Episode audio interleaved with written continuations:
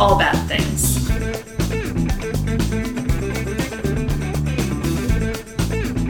Tragedy. Tragedies, disasters. That's Bad things. trigger warning for everything possible. What? Happy birthday to me. it's my birthday week episode. I'm Rachel, And I'm David. and this is All Bad Things. I realized that the other day. I was like, I think this is my birthday week episode. Oh, I, I'm thinking in real time. You're thinking when this episode yes. comes out. Okay. It's like, wait, it's We're I'm like, no, recording it's this not. almost exactly a week before my birthday. Uh, the big 3 5. Basically middle aged if I live to 70. Hopefully. right in the middle. Yeah. Hopefully I'll make it past that, although it'll depend. Whether I want Yeah, to. that remains to be seen for all of us who are, who are not quite 70 yet. Yeah. Um, I forgot to say last time rate, review, prescribe, um, and follow us at All Bad Things Pod, Twitter, Insta, Facebook, and All Bad Things Pod at gmail.com. Which is the best place to go if you have a suggestion. That's right. We've been getting a fair number of emails. I actually have a couple for us, Oh, okay. as well as a, an interesting review. There- no one star reviews this week? I, I try not to check too frequently. um, there is a five star review I would like to read. Oh, Not just nice. because it's a five star review, but because it's very interesting. So this is from, uh, you know, everybody uses like usernames or whatever. This is from, Handles. yeah, Captain Bossy. Nice. Thank you for this podcast. Hmm. Awesome free media. Thank you for recognizing that. Well researched and interestingly delivered. Oh, I appreciate that. Interesting Interestingly. yes. No, okay. Now here's the the very interesting part. FYI, my brother sailed in the Dauphin Island Regatta. Do you Get remember the that? fuck out of here. Yes, that is the uh like yacht race that turned in like they essentially did it during a hurricane. Yeah. Yeah. Fuck that. Uh, he uses an app called My Radar and was monitoring it that day and decided to go back to Fairhope before finishing. Yes. Good. Saved his life, I'm sure. A friend of his on another boat died, and Oh. it definitely affected him. I now use my radar daily. So Yeah. there is a, a tip crazy. for the sailing slash boating community. My radar. Check your weather before you go sailing, or just stay out of the water. But I understand some of you like Go it. in the water always. Just check up on things. Just watch the weather, apparently. So thank you, Captain Bossy, for both the five star review and the interesting information. And yeah, I'm sure it did affect your brother. That would yeah. be horrific. Yeah. Um, that's it, that's kind of like the. I was reading today about how they identify um, survivors of disasters as primary, secondary, and then like tertiary or something. Uh, basically, like the farther removed from the actual event you are, but still you can experience trauma Sure. like i mean for for this person who uh whose friend died like first of all they had a close call right if they hadn't seen that on their app and hadn't decided to turn around just like think of the times that you've had a close call in the car right? Driving and how that leaves you feeling kind of shaken up except imagine that like on this level. And then also like a secondary trauma of knowing somebody who died. That's that's very traumatic. So yeah. I will be talking a lot about trauma today unfortunately. Yeah. um then we got a couple of emails. Um this we got a lot of comments about um our our comments on how we don't know why smart people listen to us Oh, I, I saw one of them. This is from uh, Beverly emailed us. Uh, she said, Rachel and David, good job on the first part of the tsunami episode. Looking forward to the second part. Hi, Beverly. We're here. Here's the second part. Thank you. Um, also, I wanted to tell you that the reason smart people, like me, listen to you guys is so that you can remind us of things like accidentally pressing that stupid browser button on our flip phones so that we could freak out about how much we were going to be charged for one second of internet access on a two inch monochrome screen. Stay cool, guys, Beverly. Yes, I think the charge was $150 a. Basically, felt like Yeah. no, no shit, shit. Thank you, Beverly. Yes, thank you very much. All right. And then this is from Masha. oh, okay. Masha Uh, currently employed, Masha, correct? Yes, she accepted a job. Yes, congratulations, Masha. Um, she actually sent us a really good email, like of research on not a specific topic, but rather the science of crowd crushes. Oh, okay. So we will absolutely be getting into that at some Sure. point, but I, I don't want to get into that now because it's it's long and well done. So, um, but she also emailed this. Um, she uh, s- included some videos from the tsunami, uh, some footage, you know. Um, she said she was watching a. Oh, this was last Saturday before last, so I guess um, the Saturday before our first part of the tsunami came out. She said she was watching. I was watching a documentary about tectonic plates, and there was a brief mention of the 2004 tsunami. And for some reason, I guessed that was the next big topic you had talked about. Good guess, I think. So yeah, we've Very had a couple guess. people who are right on Uh, track. go buy a lotto ticket. I watched some videos of the tsunami, and what was most unnerving that people taking the videos had no clue what was going on. Very true. Yeah. A lot of tourists, right? In one video, I noticed something someone had told me about tsunamis because he knew I was going on vacation in an earthquake prone region. A dark stripe at the horizon that becomes wider and wider. Which That's is okay. interesting, yeah. The guy had Very filmed, ominous sounding as well. yeah. The guy had filmed the first tsunami wave, and he and his family were looking at the damage it had caused, but they obviously were as clueless as most tourists taking videos. And while they are still talking, I saw that stripe, which is the second tsunami wave approaching. The stripe is, aside from the water withdrawing, which, as you mentioned, doesn't always occur, was what I was told to look out for when on the beach, and if I saw it, to run for my life. Mm-hmm. So that's interesting. That's that's I I didn't read about that. So a dark stripe on the horizon. That's Yeah. the other thing. Run. Run, run, run, run, run. All right, what you drinking tonight? I am drinking my national local beer. I eschewed your She national- turned down my- I did. How dare she? it's the only alcohol in the house. How dare she? Instead, I opted for my Health-Ade kombucha I got at Wegmans. It is the flavor. This is the flavor. Holiday cheers. Yeah, I'm sure. I'm sure it tastes It awful. is a festive probiotic tea. Um, it's supposed to have ginger, allspice, chocolate, and so, So- much more. supposed to have. So Well, that's what it says So in it the means. description. It, so it means it might not. I'm gonna try it. Oh, actually, that's not bad at all. Uh, let me see. I know this is gonna be terrible. No, it's good. Actually, yeah, that's not too bad. That's almost like a. Ah! It's almost like a ginger beer. Mm-hmm. Way, Yes. to, way to go, kombucha. Health-Ade kombucha. It's my favorite kombucha. It comes in a pretentious little dark hipster bottle. It does. Costs like four bucks. It comes in what a ridiculous. medicine bottle used to look like a hundred years ago. Yeah, yeah. Well, holiday cheers, everybody. Let's talk about terribleness. Mm-hmm.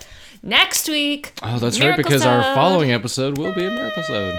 And So then, happy. and also following that, a party, Party sode. Yes. Um, I'll mention this now so I don't forget, and then I will also mention it next week because our miracle sode is dedicated to Alex, our listener who's still Yes, going through a really tough absolutely. time. She sent a new GoFundMe link, so I need to um put that up on our Facebook and social meets. So Yes, I'm saying that to remind myself. sure. and us. Yes. Yes. All right. So, alrighty. Are we ready for yeah, part two? I Yeah. guess so. Yeah. yeah. We all know what's coming. yes. So, just a reiteration of last week's uh, introduction. On De- December 26, 2004, a high magnitude underwater earthquake in the Indian Ocean created a series of massive tsunamis that killed an estimated 230,000 people in 14 countries, making it one of the deadliest natural disasters in recorded history. Mm-hmm. Now, the main sources, and there's a ton of them, for this installment include Business Insider, the World Health Organization, the Scientist Magazine, a research paper called Experiences in Tsunami Victim Identification by Tsokos Lessig, Grundmann, Benthaus, and Shell. I may have written that wrong. Uh, the Centers for Disease Control, Nature.com, The Telegraph, New Scientist, the National Center for Bio- Biotechnology Information, part of the National Institutes of Health, CNN, Wikipedia, of course, the Tsunami Evaluation Coalition, the Federation of American Scientists, Deutsche Welle, a German media company, Asian Development Bank, LaSalle College, the Indian Institute of Technology, Kanpur, Disaster Health, which is a former journal, BBC, and Science Daily. Okay. Just trying to be thorough. I said brown. You said, brown. It- it- it- it's a stupid joke. What's that from? It's from uh, Dude, Where's My Car? Because you literally named like 20 sources. Mm-hmm. Like in a max maximum, I use like four. Well, see, people have criticized me for sounding like a Wikipedia article. Fuck you. That's all the sources. So there. Just to prove it. All right, so last week we covered the actual literal magnitude of the earthquake and the tsunami in 2004. So just a quick refresher. And of course, as always, we re- recommend if you haven't listened to part one, not sure why you're listening to part two, but I suggest listening to part one first. Um, so the earthquake was a record breaker, right? Mm-hmm. Uh, the longest recorded fault line in history, the third 9.0. largest by nine point up to 9.3 between 9.1 and 9.3 Right. was the estimate of magnitude so third most powerful I guess I meant third, nine, and above oh okay in recorded well history. i don't know i don't know what number four was if that was nine or you, you just like to make things up so I don't like. I'm saying there were three others that it was like very close to. yeah It was one of three. yes but that doesn't mean that number four wasn't a oh. okay. Okay. Is this what you mean when when you tell me to just play along Yes. sometimes? I'm sorry if it's inaccurate. I feel like I shouldn't. We don't know if it's inaccurate or not. But we don't know if it's accurate if we don't know. Exactly. This isn't. This isn't CNN. we're not hard hitting journalists. We are not. okay, the tsunami that followed killed an estimated 230,000 people in 14 countries, injured 125,000, causing and caused 44,000 to go missing, displacing 107 uh, 1.75 million. Not 175. I was gonna say, that would be yeah. a little ridiculous. Um, so we'll be delving into these statistics and what they actually looked like. That'll be this episode, and we're going to start with the worst. Get the worst over with. The dead and missing, and unfortunately, that was difficult. Tens so of thousands of people. uh, yeah, hundreds, Hundreds of yeah. So we've talked about the fact many times, including last week for this disaster, that in major natural disasters, it's really hard to pin down the exact numbers of casualties, right? And in this case, it was even more so because people were literally swept out to open ocean. And good luck finding someone once they're out in open ocean, right? Plus, people who initially survived could have died a couple days later because they were displaced somewhere or just. Mm. we will get you know, into all of so- that absolutely um so i i someone could be dead in the ocean or dead or alive and injured washed up in a completely different area like the kid we talked about the Yeah. 17 year old He had to survive on his own for like three weeks or something. yeah yeah which That's is that's what I mean. Like, if you wind up being, what are the odds he was going to make it through that? Right. Yeah, know? he did, but yeah, you're right. You're right. And and then you add to that complication that literally thousands of dead and missing people weren't even in their home country. Mm-hmm. They were on holiday because this was right after Christmas. So, as you can imagine, the task of identifying and properly disposing of literally tens of thousands of human remains was massive. Now, in some cases, and we've seen this before, um, I this reminded me. A lot of this reminded me of the Haiti earthquake Okay. because it was so like the scope, the fact that it was an earthquake, Sure, a I natural mean- disaster, similar. Um, Yeah, Haiti Aftermath. got Haiti got flattened pretty much. Yeah, so in, in some cases, mass burials and cremations were carried out very quickly, resulting in multiple misidentifications or just non identifications of bodies. And that helps explain at least some of those who were never identified or even are still listed as missing. Although, obviously, at this point, it's 15 years later. They're, They're they're dead. yeah.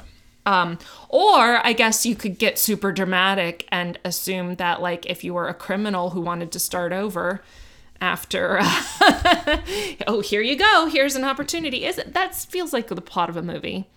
It's probably the plot of several, but still, if you if you've got a quite the criminal mind, you're like, hmm, opportunity. I guess so. That's a best case scenario, right?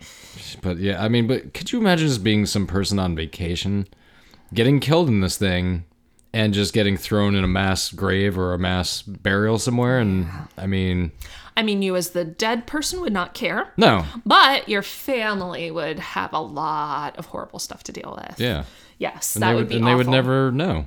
Well, um, here's something interesting. Um, I read that in some cases, like in Thailand, locals identified bodies basically just based on their hair. and they were like, oh, they have black hair, they're probably local. Oh, they have blonde hair, they're probably a foreigner. It's not a fail proof method of. So I guess good luck if you were a foreigner with black hair. But when you have thousands of bodies laying around, it's, I, I'm not criticizing No, no, it. no, I, no, I, I understand. it, but yeah. but, um, sti- but still, some people just vanished. Literally. Yeah, yeah, absolutely. And yeah. never. I mean, that's that's sad. There was um there was a random movie that this was all reminding me of. Did you ever see Hereafter? I do not recall. It's like a 2010 movie, Matt Damon. no. It was about like fate and Really? yeah, it was weird. Um, but it had Matt it included Damon. what's that for? That's from uh, Team America: World Police. that came out of nowhere. I tried to have you watch that once, and you were just not. Oh, okay. You're just, you were Remember just not getting it. So I was like, all right, I'll stop. Okay, I guess that's why I don't remember it. But the the main like the leading lady in it like they showed her swept up in the tsunami. Like that was part of the plot line. But anyway, I don't know why I mentioned Wait, no, that. no, no. Wait a second. No, that wasn't Matt Damon. I had that was Ewan McGregor No. and Naomi Watts.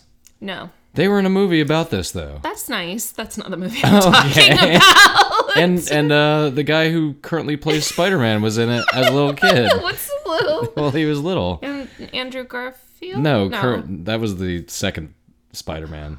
Tom Tom Holland was in it as a little kid.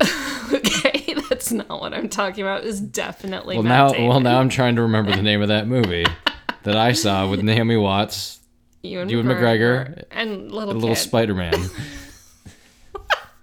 little kid before he became Spider Man. don't know what you're talking about, but you don't know I what will, I'm talking about. I will so- look it up. Okay. It, it, it is a movie that I've seen. and It was actually pretty good too. okay. so I, I guess we should move on from Yes, we should. random movies. Sorry. Uh, so, uh, in some regions that were hit by the tsunami, such as the hardest hit, Aceh province, right, of Sumatra in Indonesia. Mm-hmm. Also, the first hit, I believe. Yes, because it was the closest to the epicenter. That's correct. Uh, religious beliefs dictated the immediate burial burial of the dead. So it was like, no, you you, it's the it, it's just part of the culture. Is no, you need to bury them right away. So that was part of it too. Um, forensic teams from other countries obviously went to the countries affected to assist in victim identification, including many dentists. Sure. obvious reasons, yeah, right? Sure. Um, in Thailand alone, at least 600 workers from 30 other countries worked on identification. I mean, we're talking thousands of people. That's a it becomes a weird like mass processing. I mean, it just has to be done, right? And it has to be done quickly too. Bodies decay And they quickly. Yeah. So, uh, in it, so it is thought that the tsunami resulted in the largest multinational disaster victim identification effort in history. Yeah, that's not surprising. Because it's modern, only modern times, right? Really, is this even a thing? Disaster victim identification, and this was one of the biggest disasters, so that makes sense. In some cases, those who had been hastily buried were exhumed for identification, sure. so that happened too.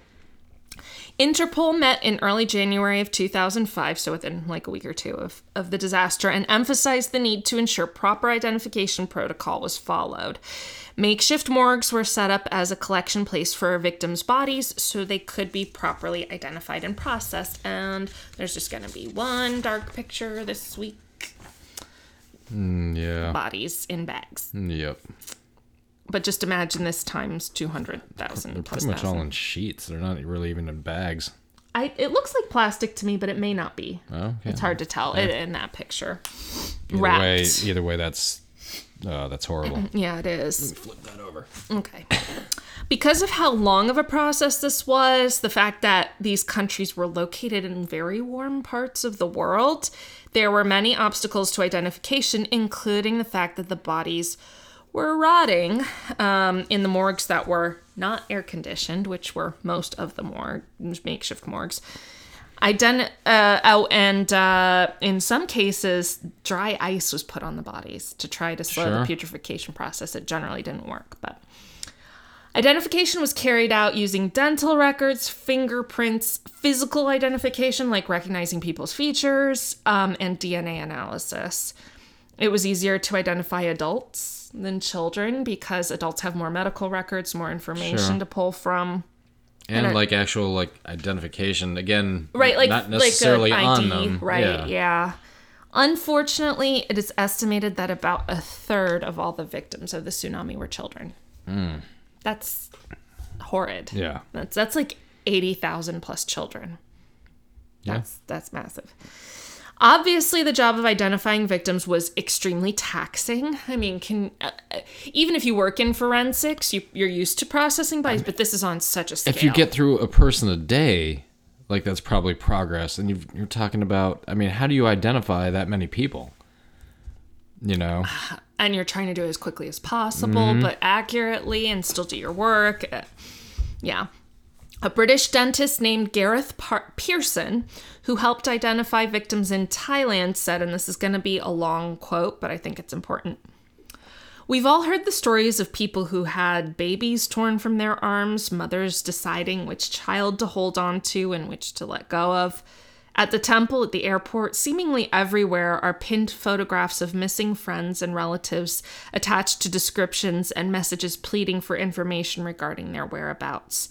The death the tsunami brought is a great leveler. It's a very humbling and belittling feeling to look at the indiscriminate nature of the victims old men, mothers, children, and neonates, the complete spectrum represented. I didn't actually feel emotional until I boarded the plane home when I broke up a little. When you're working, you're just doing what needs to be done. It's when you're away from the scene that it hits you hard. Perhaps there's an unconscious protection mechanism that keeps you going. I think he's probably right. That's exactly what it is. Mm-hmm. So that's a taste of like what it was like to experience that, which was obviously very traumatizing. To this day, there's a website called tsunamis.com. That's a like a very old-fashioned looking website, but it's a active message board of people who are li- still listed as missing and contact information for their loved ones. Mm. Like if you hear of this person or know of this person, contact so and so.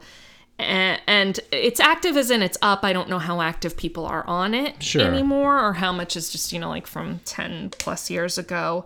Um, as of right now, an estimated 43,786 people are technically missing.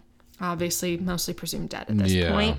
Um, very little hope of ever being found, and unfortunately, very little hope of ever giving any closure to their friends and family, which is just terrific. I mean, uh, for some of these people to be found, it'll it'll happen like ten thousand years from now in another ice age, Right? Maybe. and it'll be like, oh, we found all this. That, uh, that's how it'll be. Yeah. It, it's it is sad because that's that's forty three thousand. You Yeah, almost 44,000 people. yeah. uh, brothers, sisters, moms Yeah. that that just don't know anything. Yeah. Oh, well, that's just the missing people. They have hundreds of thousands in their network, obviously. You know, so if you figure every person has hundreds of people who know them, really, Yeah. you know, that's horrible. So, of course, obviously, those who died suffered a horrible fate, but life was absolutely no picnic whatsoever for those who survived Right? Yeah. like that teenager that we talked about last week, um, who was not the only person to go through a, a massive amount of, of trauma. So, because it's not entirely sure how many people died in the tsunami, it's also not really possible to completely accurately estimate how many people were affected by the tsunami, right? Best guesses put it at somewhere around 5 million people. Millions, literally millions of people. And then if I would have gone higher than that. Right. And then if you assume that about a quarter million of them were killed, because that's a 230,000 ish, that leaves 4.75 million people still reeling in the immediate aftermath. And their experiences varied widely. So some areas just saw property damage, mm-hmm. right? Like places much farther out from the epicenter. But that's still that's still devastating in its Sure. own way, right? Not to belittle that. Um, if your home is damaged, your home is damaged, and just think about like how much something incredibly small can just stress you out. Like you blow a tire and it just is a ripple effect to the rest of your day or your week. Well, this is like that to the nth degree, even just in property damage. And then obviously other areas nearest the epicenter, especially the Aceh province, saw most of their village wipe, wiped out, their country horribly affected. Um, in, in some cases, like a huge like huge percentages of the population. I saw one, there were some villages, especially in Aceh province, like 70% of their population gone like that. Sure. Imagine if 70% of Raleigh just died. That'd be horrific. Horrific. Um, an estimated 141,000 homes were destroyed, Sure. Uh, displacing, as previously mentioned, an estimated 1.75 million people. So, that many people suddenly homeless and traumatized is a humanitarian crisis on just an absolutely massive level. And it's also thought that the deaths were not evenly split amongst genders. An estimated 40,000 to 45,000 more women died than men. So, that leaves even more motherless children Sure. you know, and homes without caretakers and such. So Yeah. The the overall impact of this is it can't be overstated, basically, you know, and it can't be properly captured either. well. I mean, and looking at some of the videos which I've looked at, unfortunately, I mean there are whole places, whole villages, whole townships just gone. Yeah, just and absolutely. and plus, well, I'm sure you'll get into the rebuilding phase, and yeah, what happen? What happens? What has to happen just in that regard is a monumental task. Yes, absolutely. So, most of those who did survive initially were met with extreme challenges to their subsequent survival. One particularly insidious part of the tsunami is the fact that it left huge amounts of standing water where there wasn't water before. And this became a breeding ground for infectious disease and a major draw to disease carrying mosquitoes. Um, malaria, cholera, diarrhea, and resulting dehydration, dengue fever, tetanus, typhoid, and pneumonia quickly became very real threats in the remaining local populations. Fortunately, relief agencies worked very quickly to provide bottled water to residents to help stave off waterborne illnesses. Because if you're faced with either I don't drink and I die of dehydration in three days, or I drink this potentially horribly infected water, I mean, what? Maybe I die, maybe I don't. at least I stand a chance, you know, right? But um fortunately, they actually did a lot to help prevent illness in the wake of this, which is fantastic. And um it, what could have been a really like a secondary horrible thing was mostly um, staved off from what I could tell because I didn't. Uh, there was lots of risk and not a huge amount of uh, like resulting statistics. Well, that that was the drawback of one of the uh, maybe it was the Haitian earthquake, but one of the Yeah. episodes we did there was a huge I uptick in cholera right it after was, it was Haiti. I, I think think, it you might be was. right. I think you might be right on that. Mhm. because I mean people that survived the Yeah. initial earthquake had no Sanit- no infrastructure to turn to. Yeah. mhm, So- absolutely. So that is a and that's probably what a large amount of people were thinking like, hey, most of these people are dead. We've got to make sure from here on out nobody else dies. So we've got to get a clamp on you know, not spreading diseases and Right. things like right. that. Yeah. Uh huh. Now this is all happening before Haiti. Just to Oh yeah, that's yeah. true. Yeah. Yep. Um, now there was something that did take hold in some people called it is a type of aspiration pneumonia that was dubbed tsunami lung. Um, that was experienced by some survivors. So basically, people who had survived the tsunami tsunami had been whipped around in the sludge of water that we talked about last week, which was just teeming with all sorts of who knows what type of germs in it, right?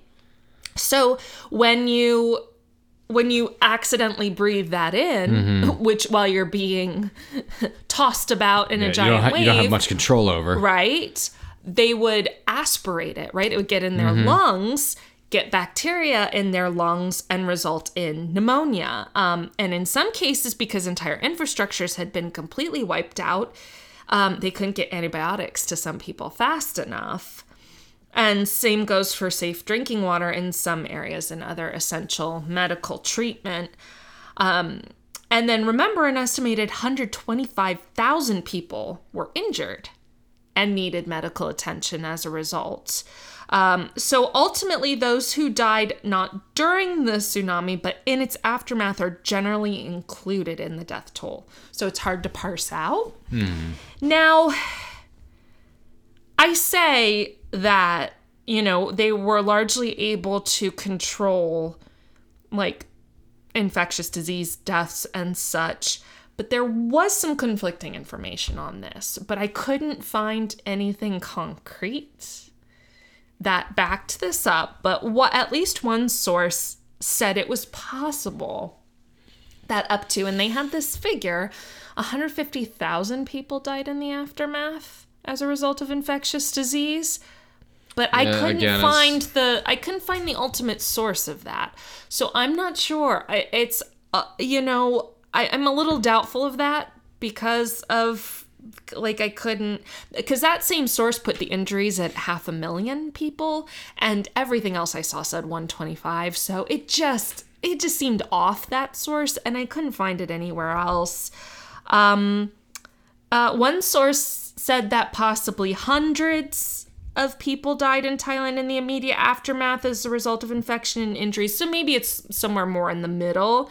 Uh, obviously, in the aftermath of it, in, in the chaos that ensued, it's hard to get a handle of what really happened. Oh sure. because you can imagine that oh, how how would they even keep track of this information at this point? I mean it would just be impossible.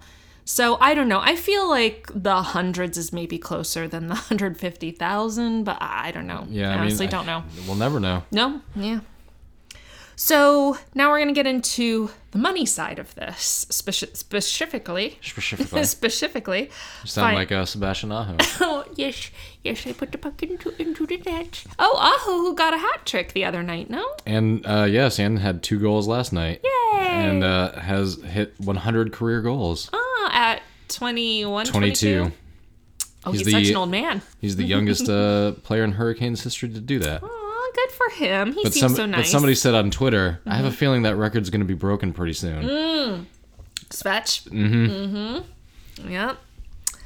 this has been This hockey has chat. Been, this has been Kane's corner because we're talking about death and not being able to identify people. we need a little bit of break. Let's identify people that can score five goals in two games on an NHL level. It's nicer. yes. Um, Anyway, So, the rest of the world responded in both the short and longer term with billions in aid to the countries affected by the tsunami, donating an estimated verifiable 14 billion US dollars within Wow. the first year. of the disaster. So the disaster itself is thought, and again, this is just estimates, like it's hard to pin this down exactly, to have cost roughly $15 billion. So that came actually pretty close to covering it. But I- we're not I- counting administrative. I wouldn't be surprised if this thing costs like a trillion dollars. Uh, Yeah, Like, I mean, I well, mean, th- this is probably direct damage Sure. versus like lost wages, lost productivity, stuff like that. So um, wow. now I say verifiable because it, it's actually probably much more than that. It's just that this was the amount, 14 billion could be directly traced. As in this money made it to right. exactly what it was supposed to go This to. money for sure would have gone to this area. Yes. So chances are it's actually much higher. It's just that Oh, this was verifiable, you Definitely. know. Um so it's yeah, it's not that much uh, much more was actually given and the, this is a major underestimate, but as far as government aid goes, 99 countries offered aid, Good. which is like half of the countries in the world. It's a, that's that's massive. Um, and while the number given by each country isn't a fair comparison, like uh, who gave the most money? Well, some countries are really tiny, some countries are huge. You know, it's hard to tell. If you go by percentage of GDP, so that's a little bit more comparable to like the size. Australia was actually the most generous Okay. as far as the government goes. Uh, they gave over a billion US dollars. Plus, this is also before you could text Mm-hmm. a donation. Sometimes I think you read my mind because I get Oh. into that later. Oh, okay. um, so that's for government response. Um, private companies also donated. The top donor was Pfizer, pharmaceutical company. They gave 10 million US dollars plus 25 million in medicine. But of course, because I couldn't just say yay Pfizer, had to piss on their little parade a little bit because corporations, which we know I hate. Um, so before we get too bowled over by their generosity, I did look at their SEC filings for um, the year fiscal year 2004, which happens to also be a calendar year. And yes, I did take courses in accounting that helps me read financial reports and, and analyze them. And uh, in the year 2004, they made a net profit. Oh, wow. Can I can I guess? Uh-huh. Oh, Sorry. you already said eleven something. Eleven point three billion dollars. Jesus. so, 30, net net profit, Net meaning profit. it went literally into their pocket. yeah, so thirty-five million, not quite a drop in the bucket when you're making eleven point three billion with the B. It's less than a percent. So, It's literally buying uh, credibility. yes, I mean, really, that's all it's doing. They're like, this is 35 million. It's like whatever. Our CEO like has that under his couch somewhere. basically. And they were the top corporate donor. Meanwhile, we can get all of our drugs into the company, into the countries, and Mm-hmm. They they broke down also in their annual report um, which of their medications were the most profitable. I'll bet they did. Mm-hmm. So, but they gave that 35 million out of the kindness of their heart. Sure. Oh, um, book recommendation: "Winners Take All: The Elite Charade of Changing the World" by An- Anon. Ger- ger- That's not his last name. We'll call him Anon. Anon or Anon Anon? Gerdegardis. Okay. Something. Okay. Yeah. The Silver Fox. Yeah, definitely. Very handsome man. Um, but it's it's a great book. I recommend it.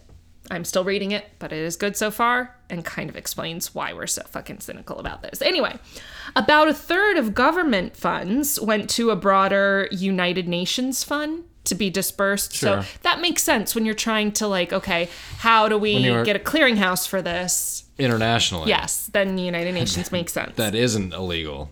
yeah. Right. yes.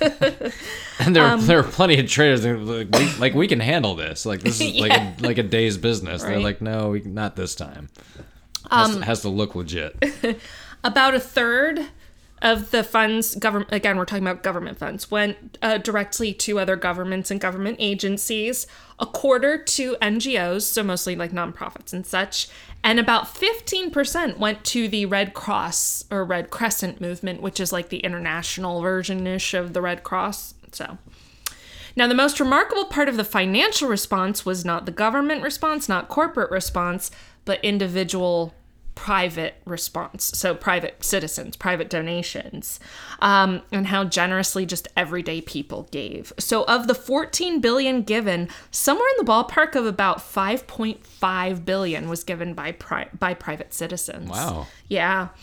Um, and most of it, That's a ton of money. it's it's and we'll get into how much that is but most of us who are around at the time probably remember that and the pleas for donations maybe we even gave I think it did. Mo- Pretty I sure it did. Cool. Because that was did. the time where they would just flash an 800 number on screen. Right. And you would call it. right exactly Yeah. so yes um i fun personal um inane banter Fun personal, fun person. fun person person in uh, this was right after my 20th birthday living in miami still going to church i was a churchgoer for the first quarter of a century of my life um, uh, my sister was sort of had spearheaded this and then i of course would go along with whatever my big sister wanted to do as far as projects go um, she set up a, a weekly coffee house at our church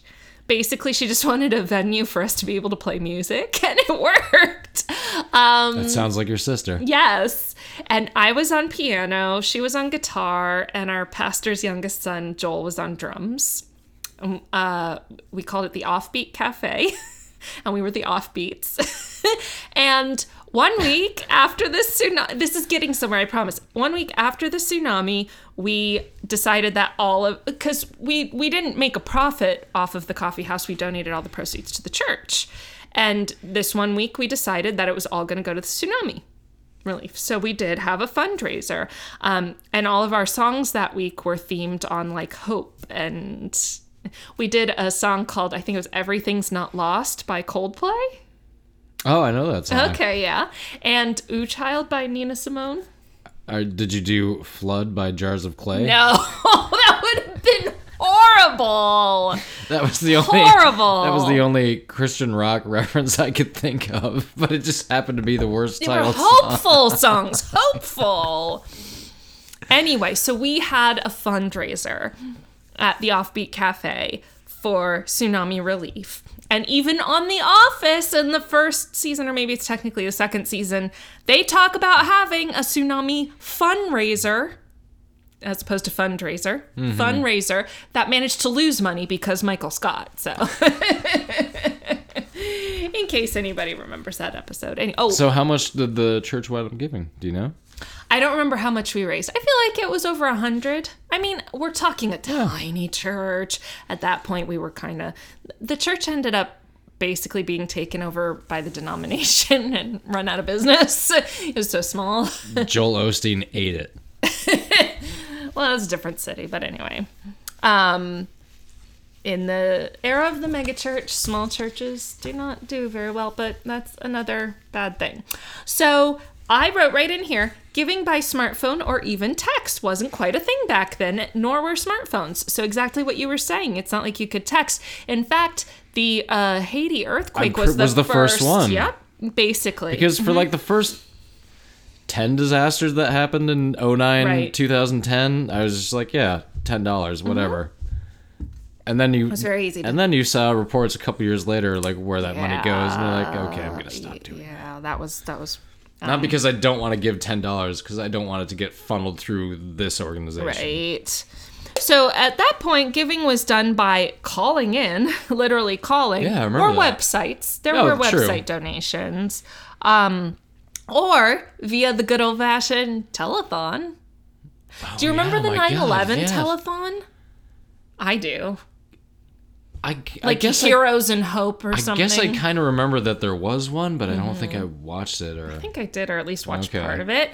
But there was one for this. It was uh, it was aired on January fifteenth, two thousand five. Was hosted by one George Clooney, Oh. Um, and it was called Tsunami Talk Aid. about a talk about a silver fox. Huh? Ugh, I've never liked George Clooney. He's such a smug son of a bitch. He married up too. Anyway. I don't know. I have a lot of disdain for George Clooney. I'm not sure why. This is the disdain episode because we don't want to talk about the reality of what's happening. Oh, well, just just you wait. So he hosted Tsunami Aid, a concert of hope. Because ever since Live Aid, the concert for Bangladesh, it's just kind of a thing True, I guess do. you don't see telethons anymore, do you? Because I there mean, was one. There was the one for Katrina. concerts, I remember yeah. watching that. I, I think they do like the concert idea. It's just different now. They'll they'll put them on Twitter. You know, like they'll air it on Twitter. It's not yeah, I really. a- that's true. And you just text your donation, or not even text, like you app your donation. That's not a word. You think about the donation because somebody's come up with that tech technology already. We just don't know it. Yeah. Um, but uh, so just a side note, uh, at in this telethon, current then current president President G.W. Baby Bush was on it. Former President Bill Clinton, and then unbeknownst, future President Donald Fuckface Trump, um, was also on it because what was relevant in 2004 2005 the Apprentice. Yeah. Again, they make reference to The Apprentice a couple times in The Office, which is all fun and games back then. Little did we know. Hashtag thanks, fuckface. All right. Private donations went overwhelmingly to the Red Cross and other NGOs. Obviously, people don't really donate to the government, so it's nonprofits that were taking private donations. Um, in all, the private donations to tsunami relief were the biggest by dollar amount in history to that point. So it was an overwhelming private response. And less than a year later, Katrina happens, which Yeah. I'm sure the donations got bigger for that. I would think. Who knows? That was not a global disaster. That's that was true. in one city and one state, basically. Well, not. I shouldn't say that. That's not true. And I'm not saying it wasn't devastating. It's just it was not a global disaster. This was. It was certainly international news, though. Oh, yes, absolutely. Um, the Tsunami Evaluation Coalition states that the major factors that motivated such unprecedented giving included the, quote, huge and blameless natural disaster. Sure. unquote, which makes sense, right? Absolutely. There's nothing. That, nobody did anything wrong. Nope. Even Not even the Earth did anything wrong. just happened, yeah. Mm-hmm. Now, that's the thing. People twist things like Katrina to say, oh, all those people should have evacuated, where we know that was a much more complicated situation than that. But still, you know, there were like ways that people could be racist and blame people. This was a lot more just like, plus, there were some white people involved. That always helps with Westerners. In this, it was harder to be racist and blame people. yeah, basically. plus, there were a lot of people on Not that, not that somebody didn't try. there were a lot of white people on holiday too. So there were, if this had all been people of color, I'm not sure how exact. uh, Well, I don't know. Uh, sheer- Maybe I'm just No, the, the sheer death toll alone sure was. was just so astounding. Mm-hmm. I mean, it. And plus, it affected right. how many countries, how many right, people? I mean, there was- uh-huh. yeah, lots it- of ripple effects. No pun intended. Absolutely. Um, No, they God. also said the fact that it happened so close to Christmas, so people were in Mm-hmm. kind of a giving spirit in time. Oh, and side note, as a tax preparer, this was right before the end of the year when everybody's trying to get their tax deductible donations in, just to give a little cynical side of it. Um, if you're planning on going to Indonesia for Christmas this year, make sure your taxes are done first. Is what she's trying to say. You can't do your taxes before the end of the year. It doesn't work like that. Estimate them. You can estimate them, but you should See? have estimated them before. See how much I've learned. But your Q4 payment isn't due until January 15th, so you still got some time on that. Yeah, okay. That's been tax corner. um, the fact that a lot of Western tourists were killed was part of the motivation that they cited.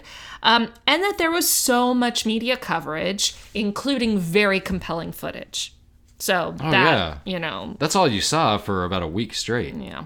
So it is estimated that one third of the United States population donated to tsunami relief, which is massive. That's- and that's just the US. That's just the US. That's roughly 100 million people Yeah. back then. yeah, that's huge. And if you figure kids aren't generally donating, at least little kids, that even puts it at a greater percentage of the adult population. So. So, as far as boots on the ground goes, the main coordination efforts were led by the United Nations Office for the Coordination of Humanitarian Affairs.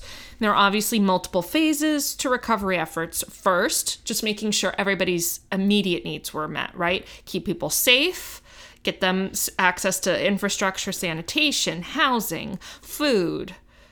After, especially like we've learned this in, sadly, we've learned this in warfare over the past, oh, this whole century. the main thing when uh, a disaster like this happens is you have to reestablish order almost right away. You have to have sanitation. You have to have these sorts of things so people don't freak out because that's going to make it even worse. Yes, no, that's So true, but also just to people need these needs. Right. Absolutely. Mm-hmm. So Um, yes, that that is the main thing after something like this happens. And then obviously there would have to be a second phase of more full recovery, Mm-hmm. Yeah. like let's get things back to normal, back to up and running. But for for the from the get go, let's let's make things manageable for now.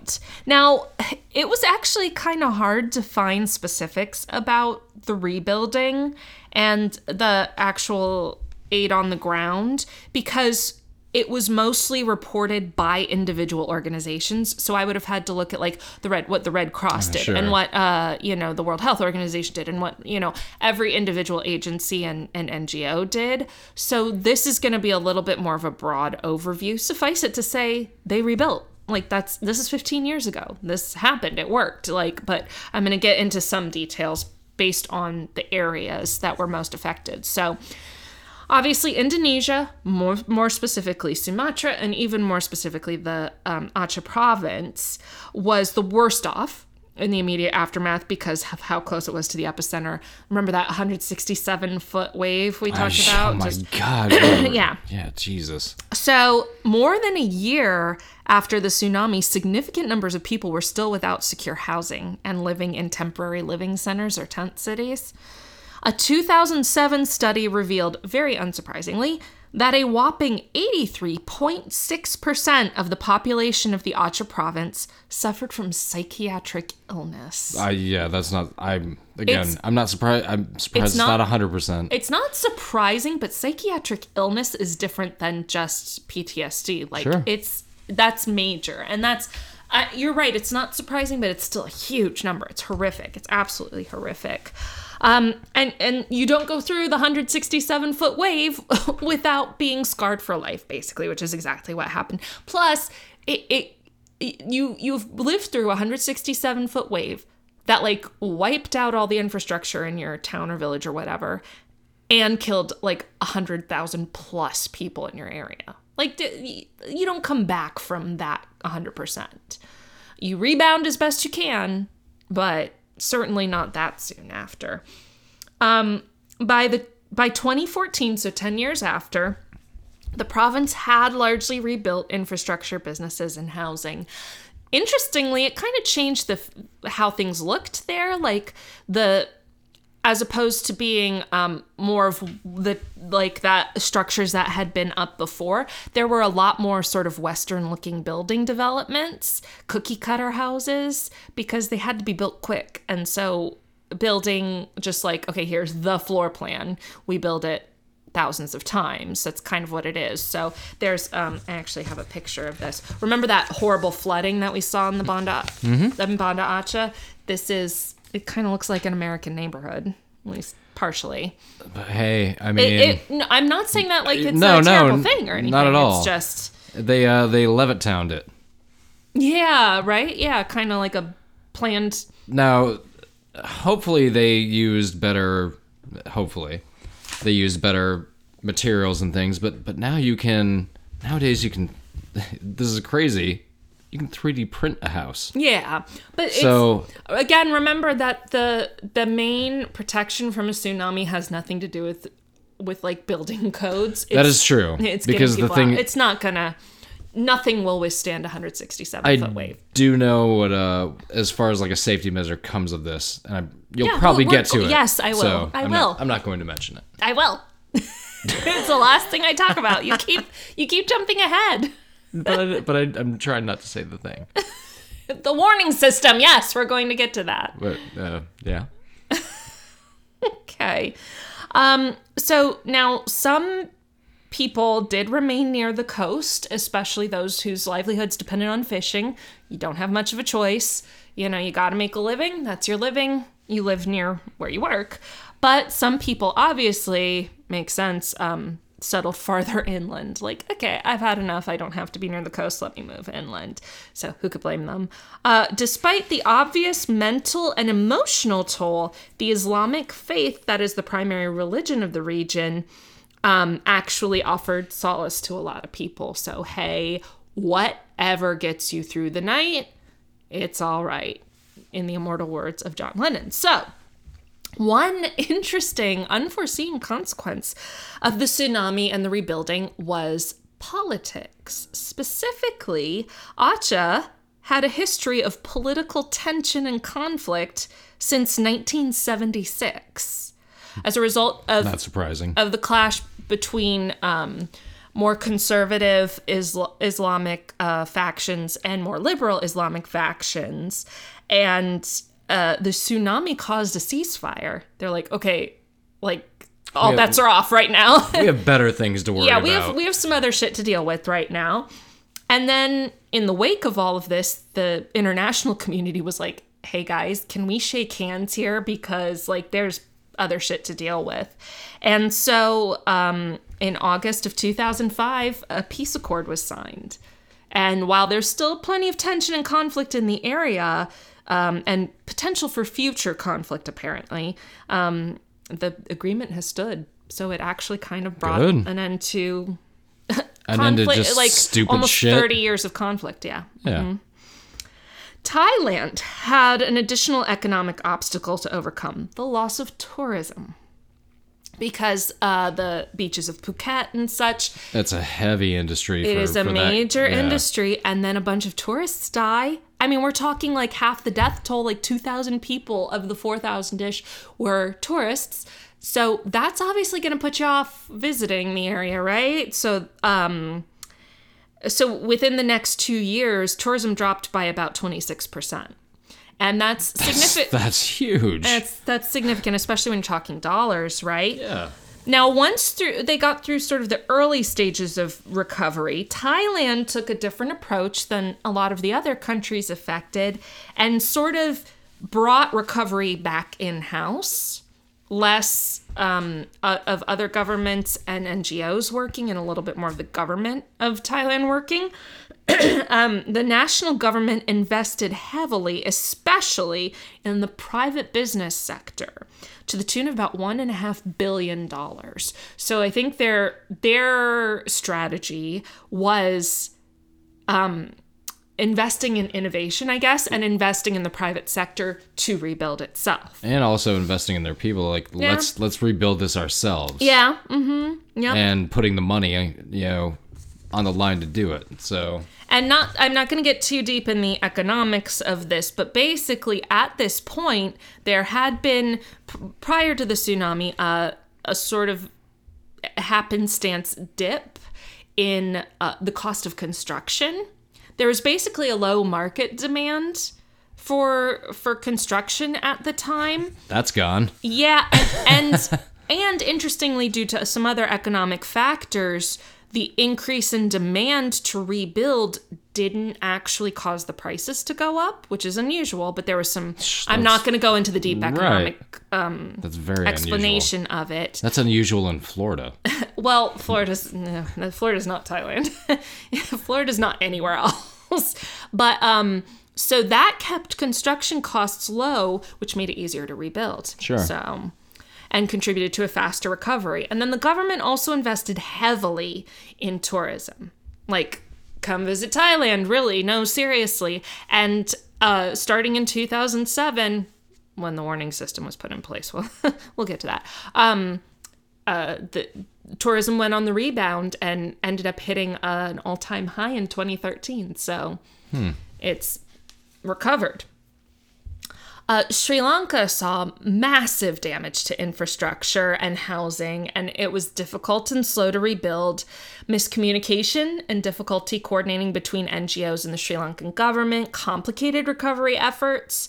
And then there was the little complicating factor that the tsunami happened in the middle of a years long civil war. So, while 30,000 people was a lot of people to die at once, the estimated death toll from this civil war that lasted from 1983 to 2009 So it kept going even yes, after this. yes, is estimated to be as high as 100,000. So, not that 30,000 people all at once isn't terrible, but this this is a country that's kind of used to losing people. So, um, there was a lot of different things to be pissed off and depressed at in this country at the time. And while economic growth was actually pretty high through the 2000s and into the 2010s, there's still a lot of challenges facing Sri Lanka, most of which have nothing to do with the tsunami, regardless of the devastation it caused. So it's almost like, yeah, Sri Lanka has some, enough other problems to worry about, mm, hmm. from what I could tell. Now, India is obviously a very large, very highly populated country, and even though the devastation caused by the tsunami was massive, it was only along the coast and overall represented a very small portion of the country itself and the population. So there was plenty of relief supplies that were handed out quickly and efficiently to those affected. Though the government did not do a good job at ensuring people that there were plenty of supplies, so in some areas there was the perception that they were running out of supplies and so people got into scraps and such because of that. So and that's all i kind of have about india. So remember not a journalist. There's lots more information out there for those who want to dig. Um, basically 15 years later infrastructures and economies have by and large successfully rebuilt like That's uh, that's incredible. this this was a successful recovery effort um not the least of which was uh, contributed to by immediate and generous responses from the rest of the world you know it's kind of that um when you get a bunch of humans together we can do some pretty amazing things. We can do some pretty horrific things too but when we do amazing things it's pretty awesome. So let's just do more awesome things and less Absolutely. hideous things. Now the lasting the last remaining effect is the most devastating which is the emotional and mental toll. In the hard hit Andaman and Nicobar Islands, uh, which is just north of uh, the Aceh province, PTSD, adjustment disorder, depression, panic disorder, and other mental disorders were observed like in most of the kids there. Uh, a large scale study, four and a half years after the disaster, showed in, now this is adult population, and this is not just the Andaman and Nicobar Islands, um, a prevalence rate of 27.2% of psychiatric disorders and 79.7% of psychological symptoms. Specific phobias were especially present. I imagine that being something like, I am deathly afraid of water now. Yeah. you know, or the ocean or the beach or whatever. Like, I can't look at it without panicking, which I think that's what how I would feel. Um, also, agoraphobia, which is you know you kind of want to just stay in your. I mean, I'm oversimplifying it, but like um, not wanting to leave your house basically is an extreme form of agoraphobia. Social anxiety disorder. I mean, I imagine Sure. you'd just be looking over your shoulder the rest of your All life. the time. Yeah, PTSD and major depression, So- and there's no good recovery from that ever. So basically, and uh, this was prevalent in children too, and we're only talking 15 years ago. So this will affect the human population for decades more. yeah, because those children are all young adults now. yeah. hmm Yeah. So, So they've got a lot of years ahead of them to deal with all this. So, yeah.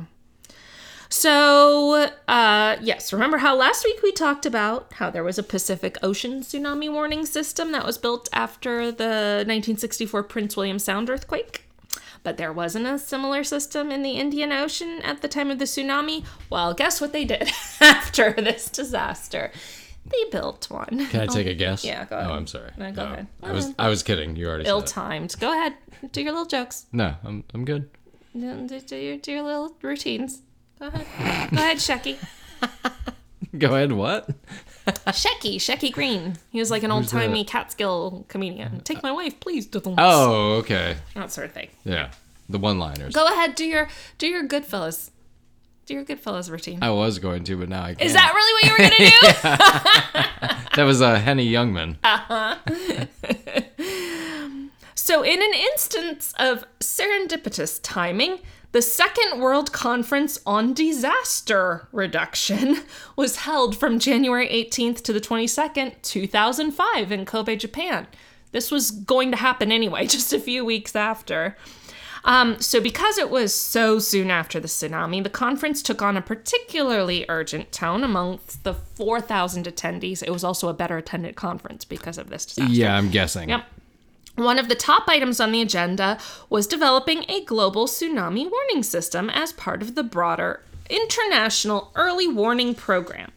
And the resulting system was the Indian Ocean Tsunami Warning and Mitigation System. So the system was built swiftly and was operational by June 2006, which is why um, Thai tourism went up after 2006 because they were like, hey, we now We have, have a warning, warning system. system. and that was a big selling point. So the system consists of 25 seismographic stations and six deep ocean assessment and reporting of tsunami buoys, also known as DART buoys. So the main idea of how this all works, and here's a fun little diagram for you. I've actually seen uh, Modern Marvels. Is that a History Yeah. Channel? That is History Channel. Okay. I saw uh, one of their documentaries on putting the system together. Oh, okay. Is that what you were going to bring out? Yes. Okay. Yep. So the idea is there are these sensors down on the Mm-hmm. on the ocean floor. Pretty much to judge seismic activity Yes. only. Yes. hmm There's always going to be because, like we said, the plates shift and move all the time. But when there's a spike where there shouldn't be, where there's some abnormal abnormality. There's also something else that these um, recorders do. It's a bottom pressure recorder. So it is recording how much weight the water is pushing down on it.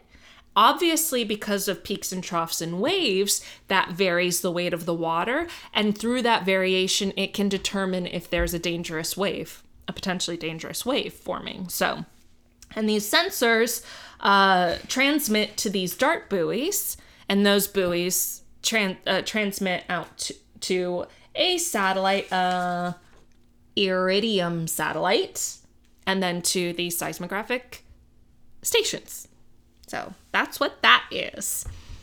And that's all pretty cool because it can give very early warning of potentially dangerous waves. I believe it said the it can give up to 15 minutes of warning time, which is that's a lot well, of time. It, it totally depends on where the warning is being given. Yep. What's more accurate is how soon after a wave forms or an earthquake can it give warning, and it's within five minutes. Yep. So it's it's pretty quick. And the system was put to the test in 2012 when another earthquake struck almost the exact same place just off the coast of Aceh. Um, fortunately, only about 10 people died in that earthquake. I mean, sucks for the 10 people, but you know, compared to this. But um, so within eight minutes, not quite the five, but within eight, uh, tsunami warnings were issued in 25 separate countries. Now, kind of ironically, um, some of the siren warnings in Aceh itself were delayed about 20 minutes because of a power failure because of the oh, well, the sure. earthquake? Yeah. And then these warnings, unintended consequence, caused an immediate traffic jam because everybody was like, fuck, and driving out. Um, fortunately for everybody, nothing happened. There was no tsunami. And so they canceled the warning and everything was okay. But here's hoping that if, or should I say when, another earthquake strikes the area, the warning system will do its job. And that, my friends, is the story. And not the whole story, but part of the story of the 2004 Indian Ocean tsunami and earthquake, technically. Earthquake and tsunami. That is uh that's just a terrible story. I, I just keep thinking of going on vacation and then dying while I'm on vacation, which would wouldn't be the It's- worst way. It's a it's a I it's a double edged sword, isn't yeah, it? it wouldn't be the worst way. Do you want to die at work? I mean, No, nobody would- wants yeah, to. that- that would just suck. right? Um, yeah, I know. It's it, see, that's the thing. That's always the thing, though. Is like death is worse for the living. It just is. I mean, It's true. I mean, I guess it depends on how you feel about potential afterlife and whatnot. But um, Well, then, you know, then it definitely makes it worse for the living. well, not if you go to hell. Some I people believe that, so that would be pretty bad. But it's like, you know, funerals are for the living, memorial services are for well, some people believe in ghosts and spirits. I'm trying to be too sensitive to everybody's beliefs. Basically, it's really it, it's it's really hard to live through something like this. You know, that's and that that trauma is just ugh, unimaginable, frankly, for me. I think a lot of Americans sort of not forgot completely, but put this disaster on the back burner because Katrina happened. It did, like, eight months, months later. Mm-hmm. And that's where all our fo like holy, like a major Yeah. American city is gone. Not to mention that was a very active Atlantic hurricane Mm-hmm. season. So, yeah, that was, uh, uh, yeah, I, I know we in South Florida were very distracted that summer because we had like three separate hurricanes Mm-hmm. go through. So, yeah. Um, so you're right, but it, this was, I mean, we're talking a disaster of historic proportions. Yeah. So, and And you, I think, did you say there were 99 countries that gave aid? yeah, I'm gonna guess every single one of those countries had at least one person that died. I mean, think of how many people 240 or 230,000 people is. Oh man, I didn't put that statistic in. I feel like I read about what the nationalities Oh, of every. I forget what it was. Google it, everybody. It's quite a bit, quite a few. A lot of people. Um, but yeah, like again, like of course because we've been doing a two-parter, so I've been watching videos here and there Oh, man. on this like all week, and I'm like, you just you literally in some videos you see people like, oh they got swept away, then it's just safe to assume that they're dead. There are pictures of like bodies Mm-hmm. washed up. The the whole thing of- where I was reading about the identification of the bodies, they showed pictures of some of the bodies decaying. it was pretty bad. Yeah, Um Yeah. but. Sebastian, Hello, my Sebastian, baby. Sebastian Aho has 101 career goals now. Well, there you go. which is much better than 230,000 people dying in an earthquake slash is better. tsunami. It is better. And if anyone, again, anyone's like, oh, I wish they would stop bantering. Well, why don't you sit and talk about this fucking depressing shit for an hour without having to, yourself. deal for it? Yes, some way. Or to somebody else. Yeah, well, Like we do it. us, but you know, so they can go fuck themselves. like the idiot who listened to easy listening music in my office building today with the fucking door Uh. open. Close your fucking door. Listen to better music. And it's not even tax season yet, folks. this is my easy season. this is my oh So, preparing. Having oh, next week Yes. next week miracle sewed that i am super excited about it's going to be so fun no that my vo- my own voice made me laugh there And the week after that is our New Year's Eve party Whereas this just started last year. This is this will be our second annual party sode. oh yeah It's basically a tragedy that happened where nobody got killed and it's just something that's kind of dumb. dumb disasters are fun Yeah. it's fun and and, Especially when nobody dies. and it's not set in ohio It so nobody can get pissed at us for that i'm not i'm not even drinking i am drinking kombucha I know, I'm getting scared and worried. so anyway, so, so to end it there, that was the 2004 Indian Ocean tsunami yep slash earthquake. I Yeah, earthquake and tsunami. That's Earthquake and correct. tsunami. I just went ahead and like. I know the tsunami is what everybody knows the Mm-hmm. most and is the most dramatic part of it. So, no. even though the earthquake was a record breaker, It was. So, we've now discussed two of the top three highest magnitude earthquakes in history, recorded history. We have. We need to get to the 64 Prince William Sound one one Yes. of these days. Add it to the list. So if anybody from Alaska who's listening wants to send us research about that, feel free. Always feel free to send research. We've got a couple waiting in the wings for tax Yes- season. yes, I'm very excited. It's Yes, going to help do. so much. Yes, especially during tax season, Yes, send please, in your research please. because I can't always do it. Obviously. Well, you could. we won't. We won't rely on that. No, we won't. We won't belabor on that at all. So that was the uh, 2004 Indian Ocean tsunami slash earthquake. This has been another episode of All Bad Things. I'm David. I'm Rachel. We'll see you next week.